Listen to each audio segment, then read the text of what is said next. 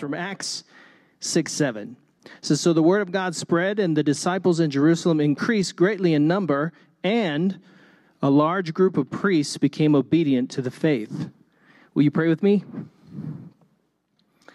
Father, we just thank you that miracles can happen, and they do.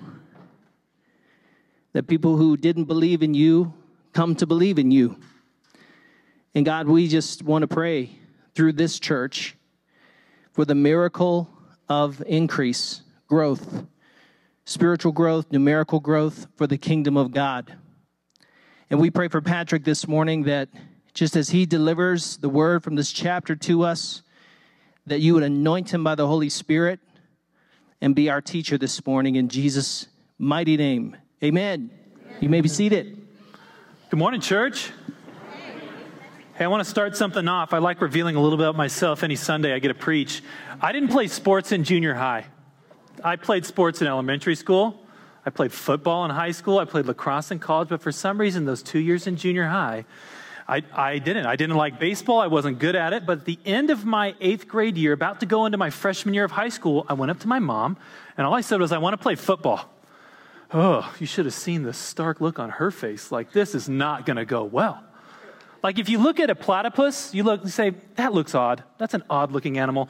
If you were to imagine me with football pads as an eighth grader, you would have said the same thing. That looks odd. I don't, I don't know if that's going to work out too well. Well, three, fast forward three years, my senior year, I was asked to be the team captain, and it worked out really well. And then one Sunday, I was across the street. So my grandparents and aunt and uncle lived across the street. It's the family compound. And we were having lunch on Sunday. And we were all talking. I don't know how the discussion came up, but they all revealed to me they essentially had bets on how long I was going to last that first year. And it wasn't like a true bet, like he's going to last two days or four days. It was the, within the first two weeks, mind you. Because Hell Week would start, I would wake up at 5.30. We had practice started at 6. It would go to 10. It was supposed to end at 10, but it really went to 10.30. And then we'd take a nap and eat some lunch and come back at 2.30 and then go all the way to about 6.30 7 o'clock. That was for two weeks we did that growing up. And all along my family thought there was no way. But i grew because of it. I had some adversity in my life and i had my, my uncle who's a high school football coach was a champion. He was good at encouraging me and i made it much of the, the surprise of my family. So that's what I come out of, okay? It's not that they doubted me, they just doubted that that's what I really wanted or could do it, certainly. and so this morning, there's a bit of a challenge that I realize that this story aids us in experiencing, which is the church is going to either grow or fade when it meets adversity. It's going to either increase and grow and, and rise to meet the challenge and the pressure that's put upon it, or it's going to fade away. And to this point, all the pressure has been exerted, it has been religious opposition, it's been external, pressing upon the church. And as we've seen, what Luke has told us is as the pressure presses in, the church grows because of it. That's the reaction. We go in and out pressure, growth, pressure, growth, pressure, growth. So, up until this point, the, the pressure's been external. Our little passage this morning is pressure coming from within, it's internal. Is that me? So this whole sound system is getting replaced. It's its final fit. It's throwing, it's throwing its final uh, uh, fits at us today. So we're going to enjoy it together. Okay, this is our pressure this morning. Is this sound system, and we're going to grow. So as we develop. And as we grow, I want to ask you a question. Have you experienced growth when adversity of pressure has been put upon you? I was able to grow because I played football and I had to do the, uh, the hard, difficult thing of waking up every morning as a high schooler. Even though I wanted to quit, I wasn't allowed to quit in my own mind. And so, what we want to discover this morning as the gospel advances, God develops and deploys servant leaders to meet the church's growing needs. As the gospel advances, God develops and deploys you and me. He's going to call you and I as servant leaders to help meet the needs that are going to pop up throughout the church. They're going to creep up. Someone will see it, someone will not see it. Leaders will see it, sometimes leaders don't see it. But as the gospel advances in this community and within our own heart, servant leaders are going to, be, are going to rise up to answer the needs. And so this morning, I want you to contemplate are you serving? Are you active in this body, in this church? I'm, I'm getting advised to do this. There we go. So, the opportunity that we have this morning is to look at the early church's example of how, when internal pressure arose, they rose to meet it. Will you pray with me? Father God, I ask for a blessing upon this morning. Will your spirit preach to us, speak to us, convey to us the ways in which you're calling us to serve and to love this body? Help us to remove the barriers and the blocks, whether it be in our mind, in our heart, or our desires, to want to serve you and in your church. In Christ's name we pray. Amen. I want to kick things off by simply saying a growing church is a needy church. A growing church is a needy church. That has an initial negative connotation. I have no intention of meaning it that way. I just mean it very plain. A growing church has needs. And as a church grows, uh, faithfully and numerically, needs are going to crop up. They're going to pop up. And that was true of the first century church. Look with me in Acts chapter 6, uh, starting in verse 1. In those days, the disciples were increasing in number. There arose a complaint by the Hellenistic Jews against the Hebraic Jews that their widows were being overlooked in the daily distribution. So, in those days, in the days of preaching and proclaiming the gospel, many people were coming to faith. People were devoting themselves to the apostles' teaching, to prayer, to the breaking of bread, and fellowship. These are good, exciting things. They were fascinating. Thousands upon thousands have come to faith. And so we had a church that started at the beginning of the book of 120 people, and now we have uh, oh, well over 10,000, if not more, in exceeding number. Well, that's going to create a problem. And so what they began to recognize is within us is coming from something. The church overlooked Hellenistic or Greek speaking widows.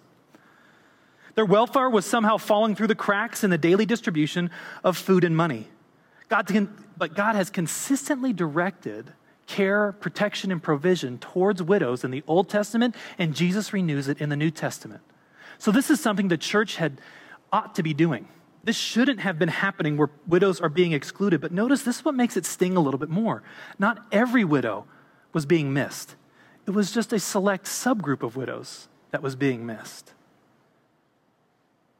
See, in different cultures, as they come to faith, the fledgling, fledgling church, guess what was beginning to arise?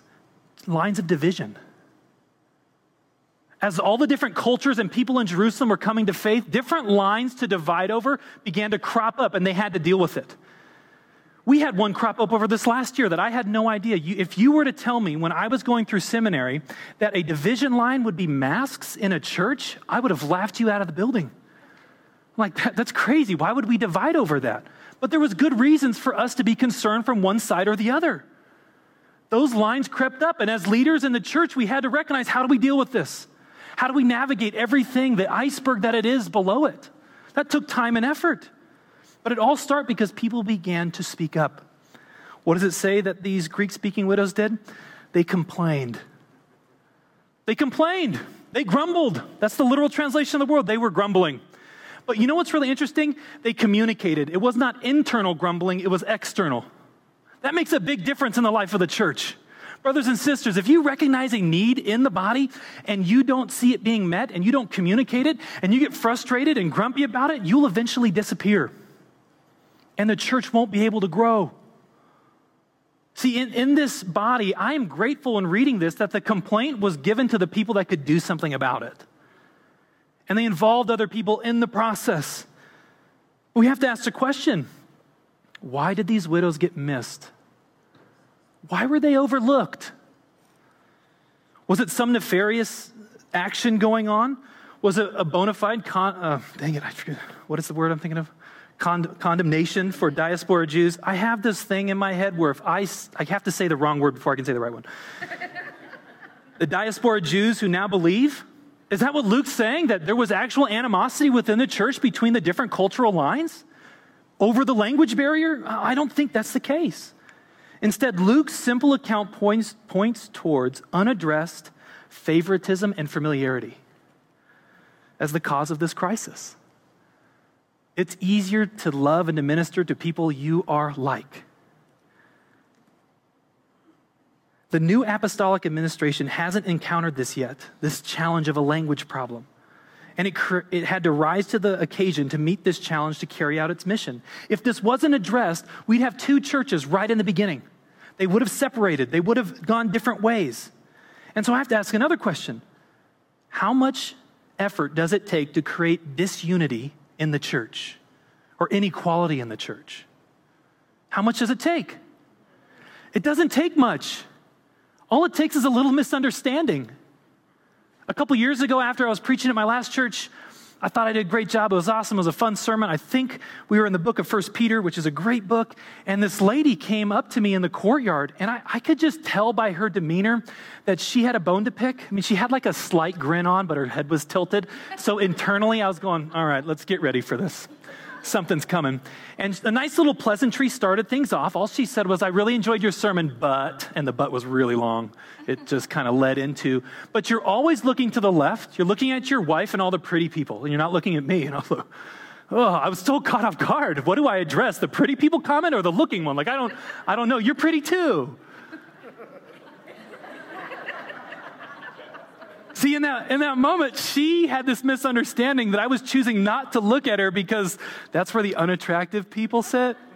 Now, she was right. I love looking at my wife. Wherever she's sitting, I will always find her. But you know what? I love looking at people who look back at me. See, in the church, it was uh, old school church with pews, and to the left was an overflow. And I mean left, I mean stage left. I'd have to look this way and then this way, and that's where her and my friends did sit. Well, she hadn't communicated that for a long time. So she was like mad and upset. Had she just told me, hey, can you look back here? That would be nice every once in a while. So I went back and watched the video. I actually did look over there, but I didn't look at her maybe.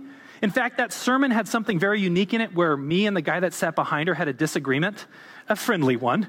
And he was shaking his head when I said the comment, and I was nodding, smiling like I'm the preacher today, buddy. I get to say it. It wasn't over anything major or theological. But that being said, that small miscommunication and misunderstanding created a potential dividing line just where I look.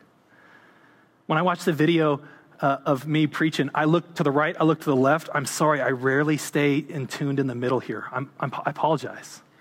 I want to keep looking. Just keep looking at me. That'll help. But did you know there was inequality in this church over the past year that had to be addressed, that we didn't recognize at the beginning? It's the inequality of care. There are people who've been watching at home over the past year who have been unable to experience the same level of fellowship and intimacy that you and I've had since uh, July. And, brothers and sisters, I'm sorry. We missed it. But I'm so thankful there was, like the widows, people who spoke up and, and grumbled nicely. They, they, you shared with us where we've been missing an opportunity to care for you. And so the opportunity came for the elders to call and to check in with people routinely throughout the year. It was a crisis that we had over the year. There was a need that was realized, and once it was communicated, the church recognized a way in which we could meet it. It was a blessing. We're not good at calling and going through and checking. We didn't need that a year ago, but we need it now.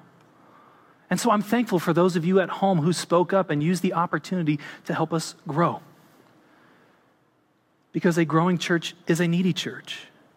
But I have to ask a question Are all needs equal?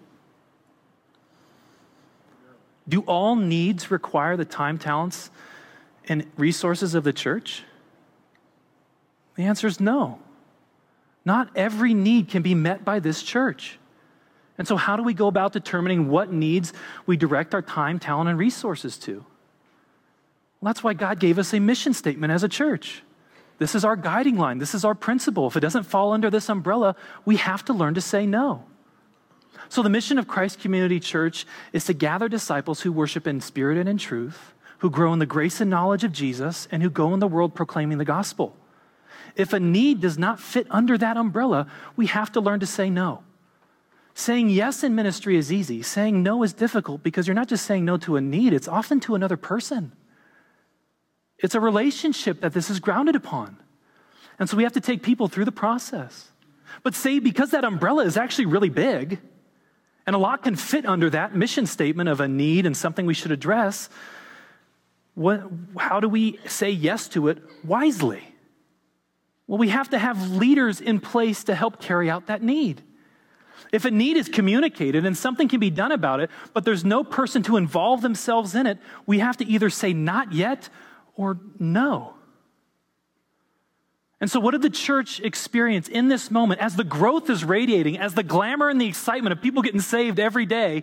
Problems and lines of division start creeping up. And so, the new apostolic administration, trying to figure this out apart from Jesus, but infused with the Spirit, recognize something we need to call an all church meeting.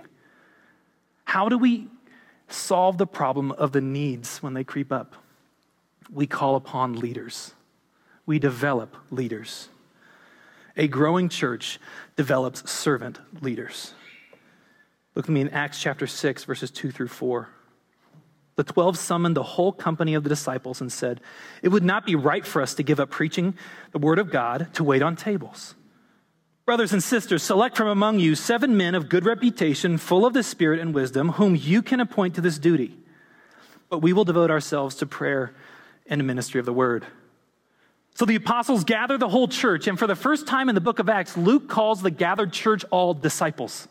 That's the first time we are referred to as disciples, not as the 12. Not just the 12 get that.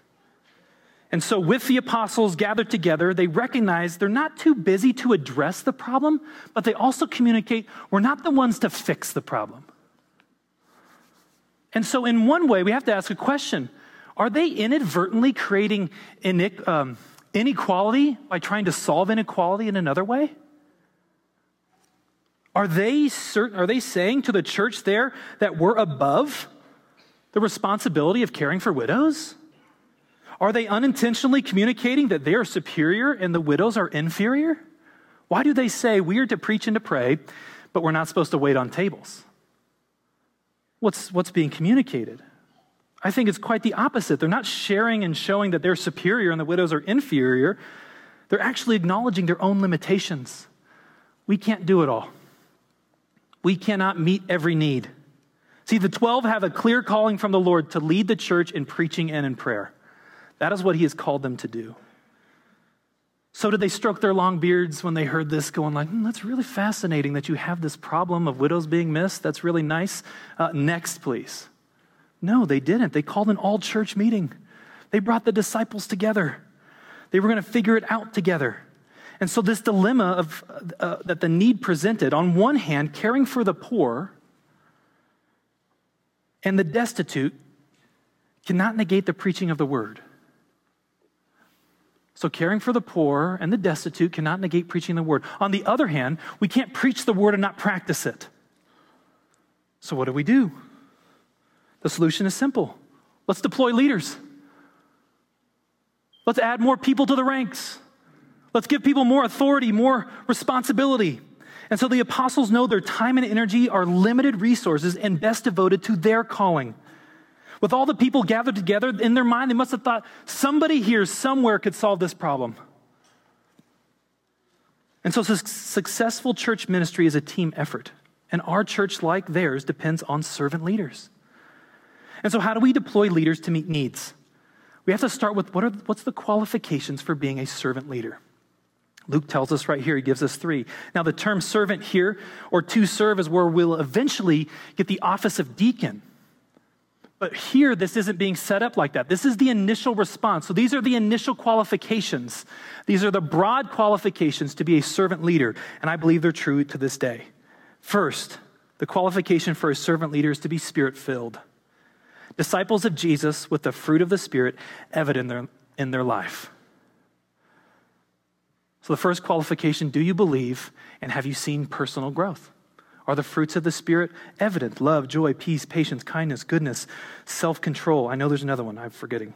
Faithfulness, thank you. Second, are they of good reputation? Living above reproach, the people they serve know and approve of them. Do people know you? One of the main things I think about when someone wants to become a leader in the church is who do they know? So I can ask about who they are. That's really important. Be known. We want you to serve and to be involved in this body. Be known. Invest yourself in relationships. Have a good reputation. Last, a qualification for leader is being wise or having wisdom, and specifically spiritual wisdom aligning with the ministry's needs. So, in caring for the widows, the poor, and the destitute, in this context, what wisdom do they need to know or have or possess? I think administration. If you're uh, administering either food or funds, you have to be able to way to categorize it, make sure people get the right amount, it's fair. So you need uh, the gift of administration. You need wisdom in that. I think you also need wisdom in how to be relational, how to say no to somebody when they're asking for too much or when it's gone too far. These are all things that fall under servant leadership. Are you wise in the area you're called to serve? For preaching, it would be the ability to read and discern what the scriptures are teaching. And so we have these qualifications, and they're pretty fascinating. They're fun, but then how do we do it? How do you become a servant leader? Well, the philosophy that we have as a church is actually really simple it's recruit, train, and deploy. And so let's start with the first one. What's our philosophy for developing servant leaders? What would we encourage you to join us in? And the first is to be recruited. This is where we call believers to use their gifting to build up the body as servant leaders. Recruiting happens in a lot of different ways. It can happen by someone asking you to be a part of it, or it can be asking someone, I think you would be good in fill in the blank. You know what? You're a really awesome encourager. I love when you encourage the people around you. Have you thought of doing this? It's happened to me. In my junior year of high school, someone said to me, I think you can be in ministry. Have you considered going into full time church ministry? Heck no, I didn't think of that. That was for people who got up in front and talked in front of a bunch of people. That ain't for me. Not down for that. And over the course of a year, that seed was planted, began to sprout until someone came to me, the junior, uh, my freshman year of college, two weeks in. We would like you to be the junior high director at our church. Uh, sure, that sounds fun. Let's do that that's playing games, that's running around being ran. Like I, I, didn't, the whole understanding of what went into ministry was absent of my mind, but they asked me anyways. I don't know why, but I said yes because someone planted a seed earlier. Well, many of you, a seed has been planted long ago that is beginning to afflict you in some way. You are being recruited, but first and foremost, it's by the Holy Spirit. It's not by me. We may recognize something in you, or someone else may be recognizing you and recruiting you, but that's our first, mess, uh, first line in our philosophy. We, we're recruiting. We're always looking for more people, not because we want to add to our numbers, but because we know your joy is in serving the Lord, using your gift. But then the next thing in our philosophy, it's train. To train you up, equipping servant leaders with the appropriate skills and knowledge to lead well. I was not well equipped when I started ministry. I didn't know much. But over the course of 13, 14 years, I've had faithful people in my life, whether it be school, whether it be mentors, help me along the way, giving me wisdom and insight, pitfalls to avoid, some of my own that I created that they had to help me out of. Well, the same is true as we jump into ministry. You're not going to be perfect. It's the willingness of your attitude that will lead to you being equipped. What's your attitude like when you step into ministry? Are you, are you teachable? Are you trainable? Are you interested in other people's feedback? Shoot, I got feedback after my first sermon out there about something I need to say and to correct. It was wonderful. I enjoyed it because it came from Daniel. And he's a great friend. And he was right. I have a teachable attitude. I know it's weird saying it's kind of boasty, but I have to have that in order to be up here. Otherwise, we wouldn't be allowed to preach. And so, being equipped as servant leaders is something that you will go through if you want to be a servant leader. You will not be left alone to go fill a room and then be left alone. That's not going to happen. I'm sure that does happen, but that is not our philosophy. That is not what we're working towards. Last, and this is my favorite deploy, empowering leaders with the authority to fulfill their calling. We want to give you ministry. We want to give you the opportunity to minister in the unique way in which God has created you and called you. You know what this essentially says? We're not going to micromanage your ministering and your service. My sermons aren't micromanaged because we trust one another to, a, to an extent where we know the Lord is working through us and will speak through us uniquely. Well, the same goes for whether you're serving in a classroom, a community group, whether you're greeting people. You can greet by saying howdy, partner, or hello. We don't have a, a line in which you have to say. We want to empower you. We want to give you responsibility. And with that should come some authority to administer well. So recruit, train, and deploy. That's what we want to do. But the time to develop into a leader is based upon the calling, the opportunity, or the needs requirement. All of these levels of becoming a bona fide servant leader, they differ for any and everyone. It's not going to be the same. The key to me in recognizing is time and humility, though. What time are you willing to invest? And are you humble enough to be perfected by the Lord to serve Him well? Exceptional service takes time and humility. I used to tell my students that all the time. The difference between you and me is time and humility. Don't think that you can't reach a place in your faith and walk with the Lord because I am somehow anointed to have a, a greater and more special faith. False. Through time and humility, the Lord has brought me to where I am today, and He's doing the same for you and me. We're on the same hike, just different parts of the journey. And so we need community group leaders who can open their home to study the scriptures with other people. We need classroom leaders who are willing to equip people with specific knowledge and understanding of parts of God's word. We need ushers and greeters to welcome and make people feel connected. We need children's uh, uh, church leaders who want to invest in children, not to babysit, but to train them up in righteousness, show them the joy of what it is to follow the Lord by using flannel graphs, if you will. We, we, we need leaders. We're not desperate for them. We need them because we need this church to grow and to meet the needs we already have. And so, is the Lord calling you to servant leadership? I know many of you have been recruited and have turned something down, or you think, I'm too busy, I have too much going on, there is not enough margin in my life to serve. False. That is the crisis. That is the pressure and the challenge that will result in growth. He's given you a gift. Are you using it? Well, that brings up a really good question then. How do I start this process? So, say you are being called and you do know, where should I go? Where should I start with? Should I call the pastor? Should I give him a phone call and we can walk down that list? That's a great way. That's not a bad way. But you know what I think is a really good way? Find a leader who's already been deployed and ask them what it's like to serve. Because after we, a growing church recruits leaders, a growing church deploys leaders. Acts chapter 6, verses 5 through 6. This proposal pleased the whole company. So they chose Stephen, a man full of faith and the Holy Spirit, and Philip, Prochorus, Nicanor, Timon, Parmenius, and Nicholas, a convert from Antioch, and they had them stand before the apostles who prayed and laid their hands on them. You hear this awesome thing? Verse 5 this proposal pleased the whole company.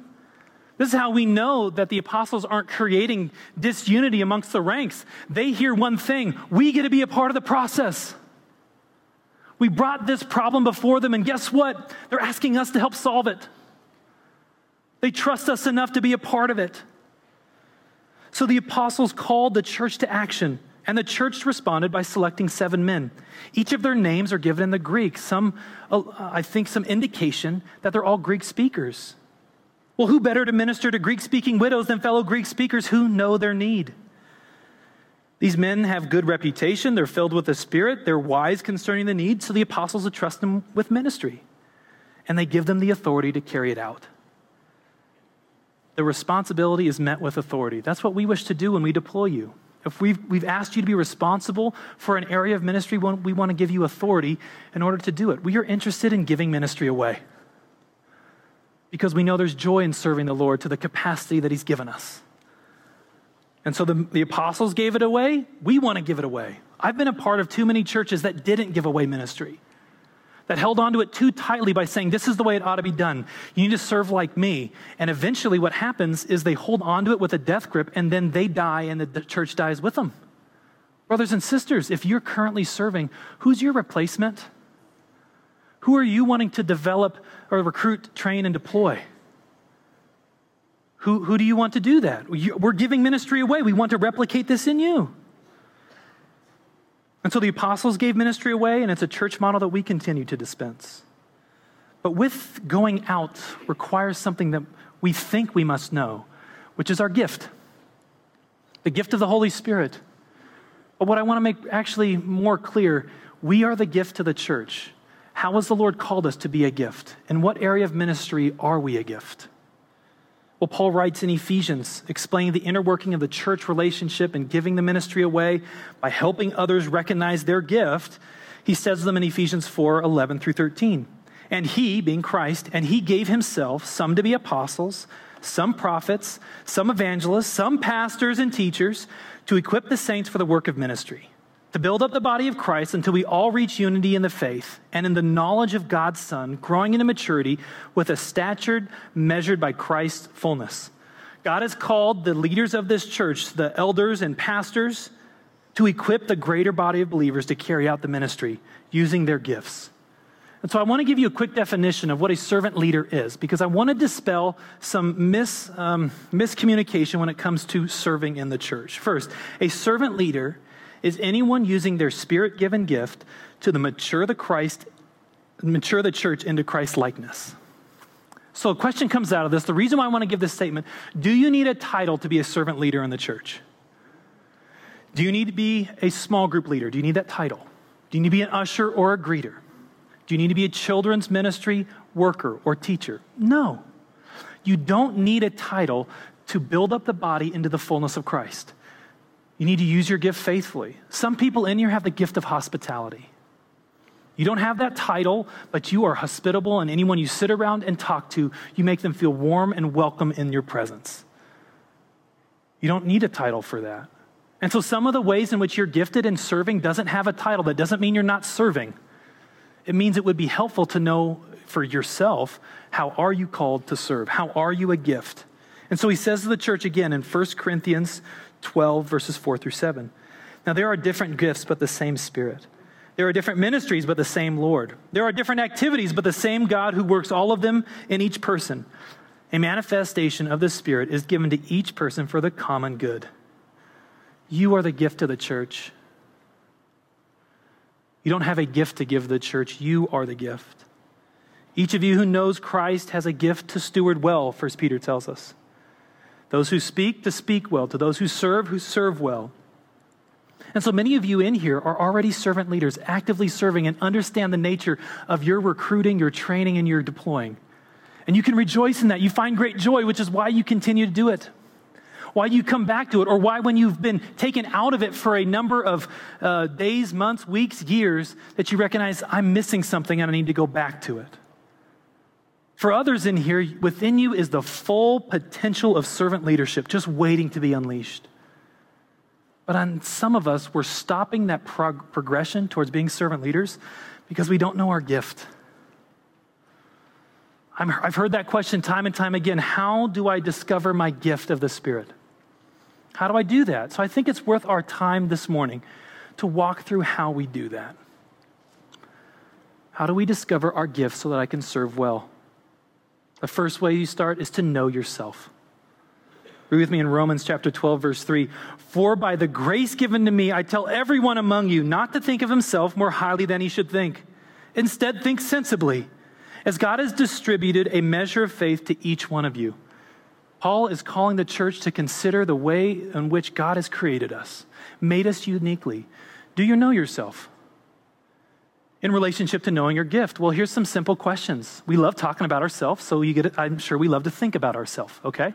So these questions are designed to help you think about yourself. What are your strengths? What are your talents? What do you do that is not considered work? Do you, what do you enjoy doing? Can they be used to help and assist others in the church? That's a great, simple way to start. There are talents that you've been given and gifted with that can involve themselves in the life of the church. Now, that initial statement may say, it's only what I'm good at. I want a, another little revelation. I didn't play sports in junior high. I'm on another one. It's a little bit of a confession. I don't like doing announcements. I know I have the title of pastor of announcements, but preferably I would like to give that away. But no one wants it. They just say you're too good at it. When Daniel does it, he has a panic attack. Ryan, when he does it, he comes out crying. and so I step in to care for my brothers.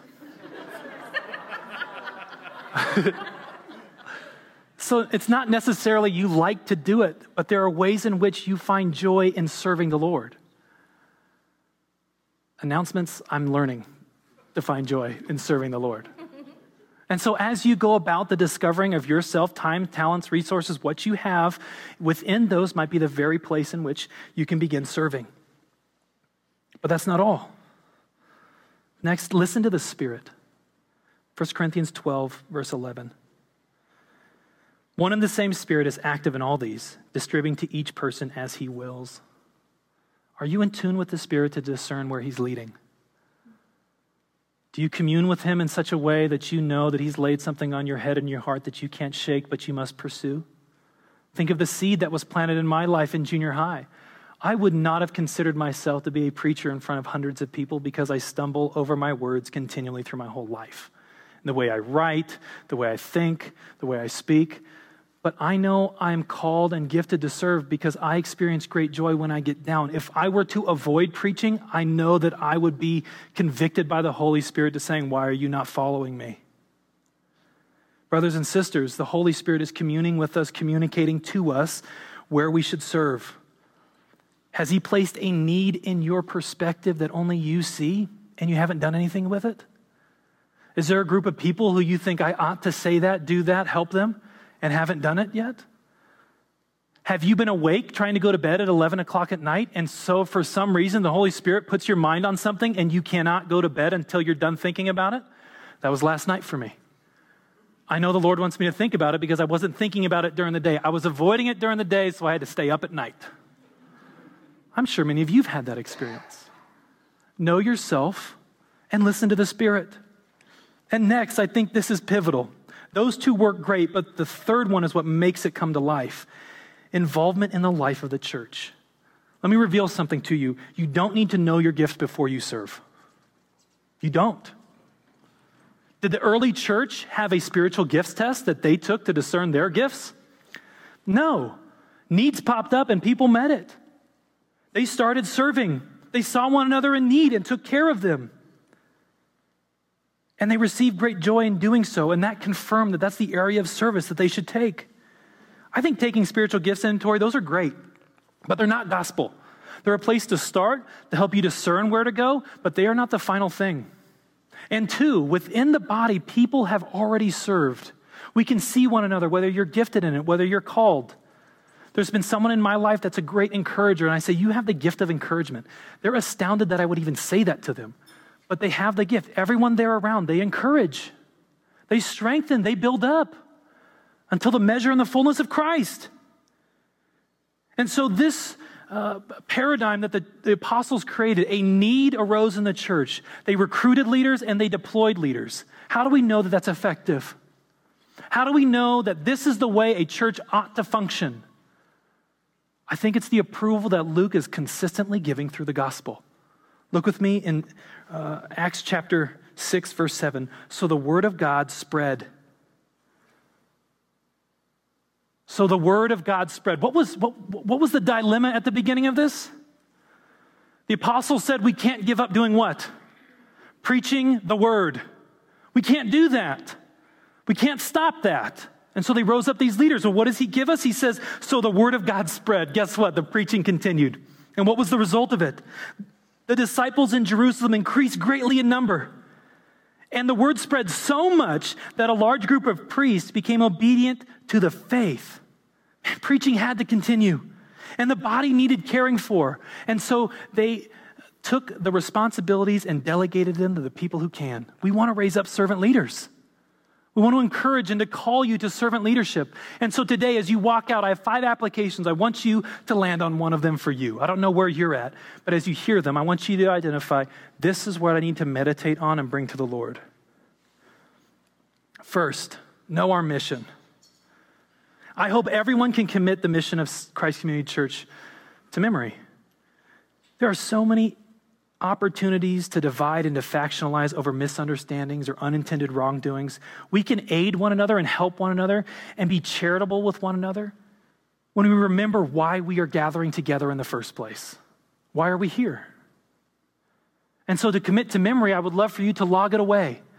The mission of Christ Community Church is to gather disciples who grow, uh, who worship in spirit and truth, who grow in the grace and knowledge of Jesus, and who go into the world proclaiming the gospel.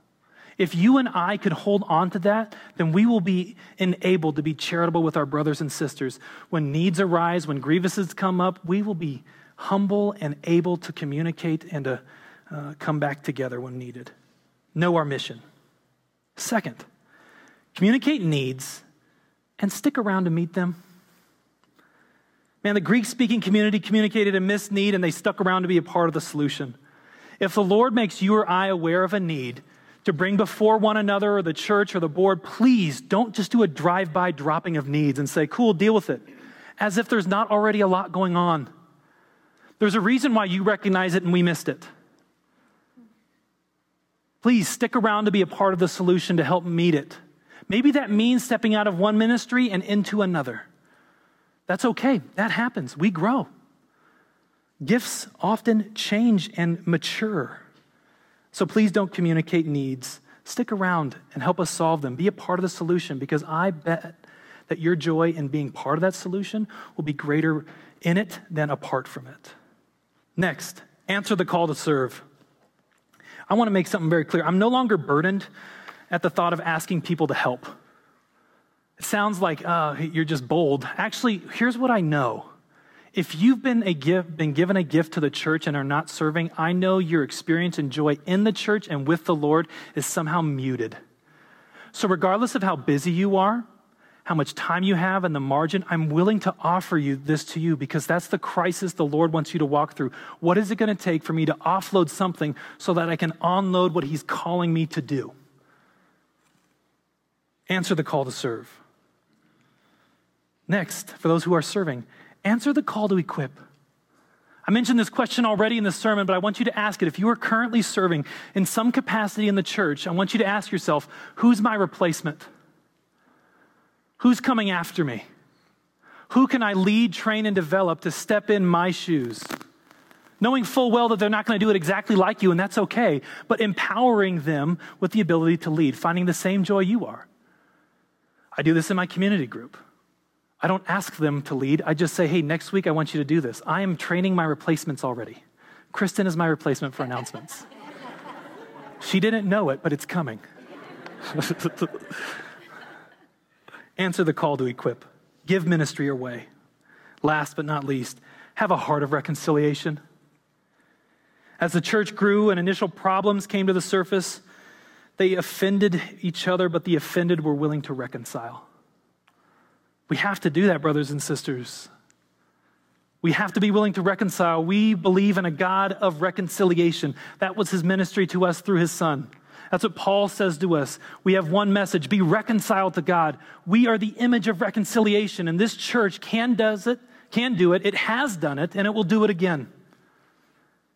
And so, as we meet the needs and interact with one another and serve one another, have a heart of reconciliation. This was Paul's intention when he established 1 Corinthians 11 communion. Jesus says it must be ongoing, but this is why he brings it up in 1 Corinthians. There's inequality within the church, just like there was early on. The inequality in the church at this point was because the communion table, the event of communion within the church, turned into some drunken dinner party. And Paul's scolding them, but the most glaring thing in it was because the poor who couldn't bring their own food could not participate in communion. And he was scolding them, How dare you do this? How dare you keep people from the table? Those that can partake and have already trusted in the Lord. And so, brothers and sisters, as we take communion this morning, I want you to be reconciled. If we're to guard this table, first and foremost, it's for those who believe. We want all to partake, but not all can. If you place your faith in Christ, you can take communion. If not, there's no shame. We ask you to consider your relationship with Christ. But second, if there are ways in which we have disfellowshipped with another, we have grieved another, Paul says, be reconciled. Leave your gift at the altar, whether it's a text message, a phone call, or stepping out, or just with abstaining for today. That's okay. But the point is within the church, when a need arose, they met it. But there's always the greatest need of continually coming back to the Lord, seeking His forgiveness, because we've already been restored in the finished work of Christ. Will you pray with me? Our Lord and our God, we ask for a blessing to be upon our time of communion. Help us to be reconciled to you. Bring to remembrance the things that we have done, the ways in which we've grieved your spirit or committed sin, and help us to acknowledge and to release those and place those at your feet. And then help us and draw our mind to the goodness of your new covenant, the reconciliation of life with you, and the indwelling of the Spirit that we have. God, call us to your throne that we may receive a blessing that only you can give. In Christ's name. Amen.